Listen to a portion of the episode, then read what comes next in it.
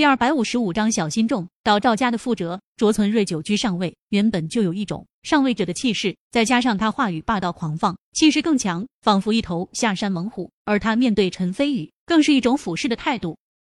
当然，卓存瑞的确有霸气的资本，因为他是省城顶级豪门卓家的家主。对于他来说，除非陈飞宇是从燕京那些大家族走出来的嫡系，不然的话，在他卓存瑞的面前，陈飞宇不过是区区蝼蚁而已。乔静怡苦笑一声，卓存瑞年轻的时候就素以手段强硬、心狠手辣着称，在他们这一辈人中，也算是极为优秀的人。也正是因为有了卓存瑞的存在，卓家才能蒸蒸日上。甚至除了尹氏家族方家外，卓家还隐隐有成为省城第一顶尖豪门的趋势。看来想让卓家老老实实同意退婚，果然不是一件容易的事情啊！乔静怡暗中皱眉，心中无奈。然而直面气势惊人，甚至隐隐带给别人压迫感的卓存瑞，陈飞宇神色不变，甚至嘴角翘起玩味的笑意，道：“你说完了？”嗯。卓存瑞一愣。在他原先的预想中，陈飞宇听到卓家雄厚的实力时候后，不说惊吓过度吧，至少也应该羞愧难当，不敢再在他卓家放肆。然而，陈飞宇现在云淡风轻，不，甚至还带有几分嘲弄的反应，完全出乎他的意料之外，让他一时间不知道该怎么继续下去。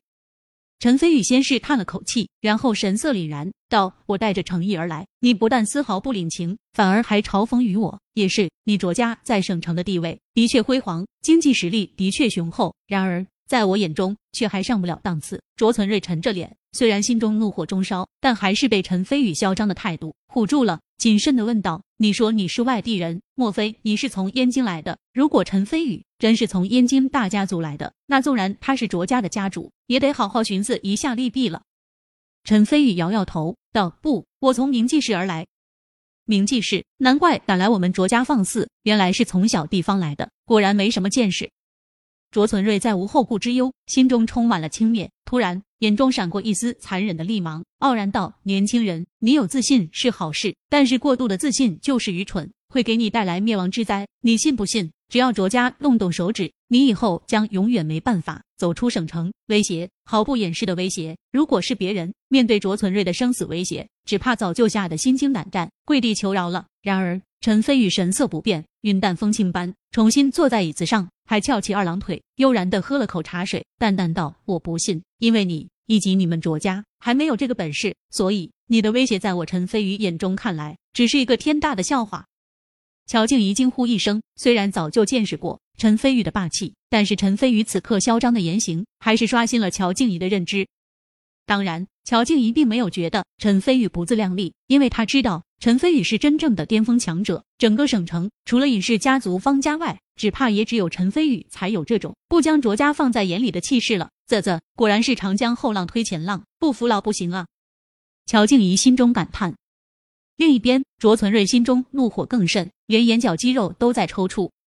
卓家在省城深耕数十年，早就处于省城权力金字塔的顶端，一向风光无限。就算是省级高官来到卓家，同样也得客客气气，给他这位卓家家主面子。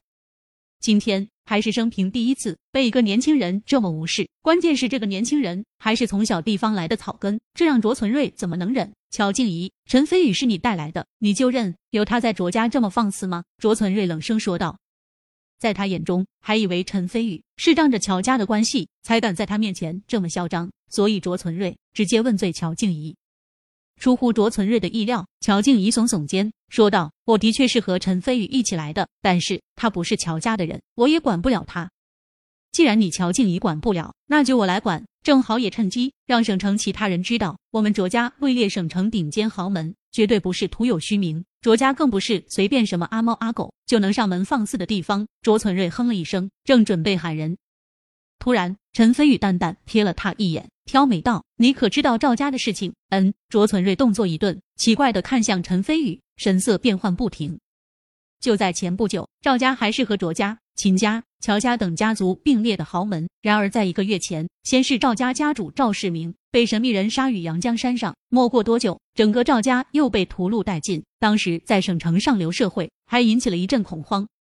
陈飞宇突然提起赵家做什么？难道杀死赵世明、屠灭赵家的人是他？不，这绝对不可能。赵家背后可是有一个强大武道宗门作为靠山，想要一夜之间屠灭赵家，至少也需要好几个宗师级武道强者一起出手才行。陈飞宇年纪轻轻，而且还是出身名记氏，这种小地方怎么可能有这样的本事？卓存瑞摇摇头，把这种不切实际的想法抛出脑海，皱眉问道：“陈飞宇。”你提赵家是什么意思？陈飞宇嘴角笑意更加玩味，道：“你卓家在省城的地位再高，也不过与赵家并列；实力再雄厚，也不过与赵家在伯仲之间。甚至如果算上后台的话，你们卓家还比不上有武运宗当做靠山的赵家。我说的可对？这一点我不否认。”卓存瑞皱眉道：“既然赵家能一夕覆灭，谁又能保证卓家不会重蹈赵家的覆辙呢？你说对吧，卓家主？”陈飞宇好心提醒。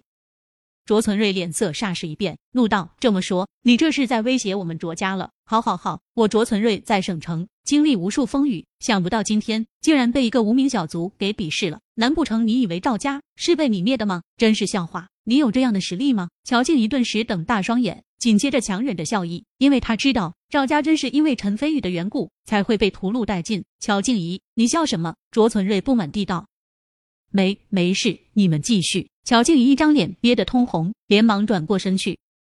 卓存瑞心中奇怪，隐隐觉得有些不对，但是至于哪里不对，一时间也说不上来。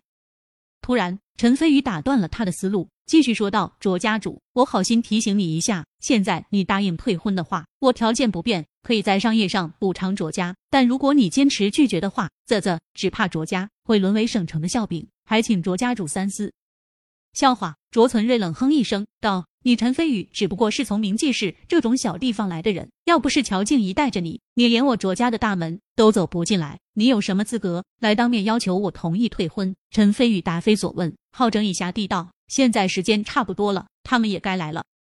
他们还有别人要来。”还不等卓存瑞问出来，突然卓家的下人带着陆卫东和吕超然两位长林省中一届大佬走了进来。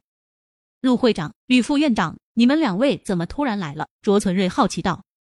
陆卫东先瞪了老神在在的陈飞宇一眼，随即笑道：“卓家主，我们两个老家伙过来是想替陈飞宇说话，希望卓家主取消和乔家的婚约。”此言一出，不但卓存瑞愣住了，就连乔静怡也愣住了，显然是想不到陆卫东和吕松柏这两位中医大佬竟然会替陈飞宇说话。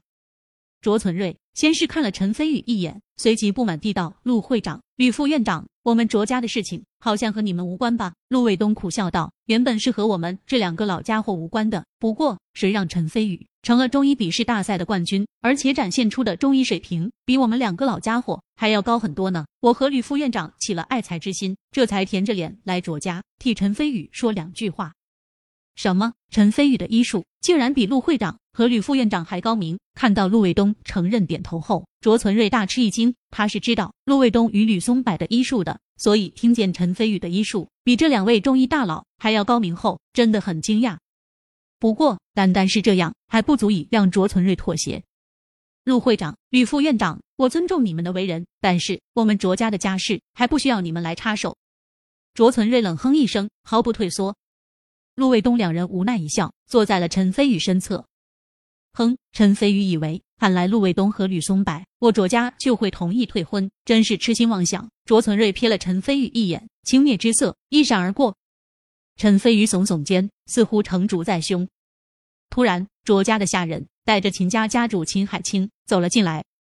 卓存瑞心中奇怪，不明白秦海清为什么会突然拜访，正要迎上去见面。却见到秦海清直接走向了陈飞宇的方向，不由惊讶在原地。难道秦海清也是陈飞宇喊来助阵的？他区区一个外地人，怎么可能有这样的面子？想到这里，卓存瑞眼皮直跳，心中升起一股不祥的预感。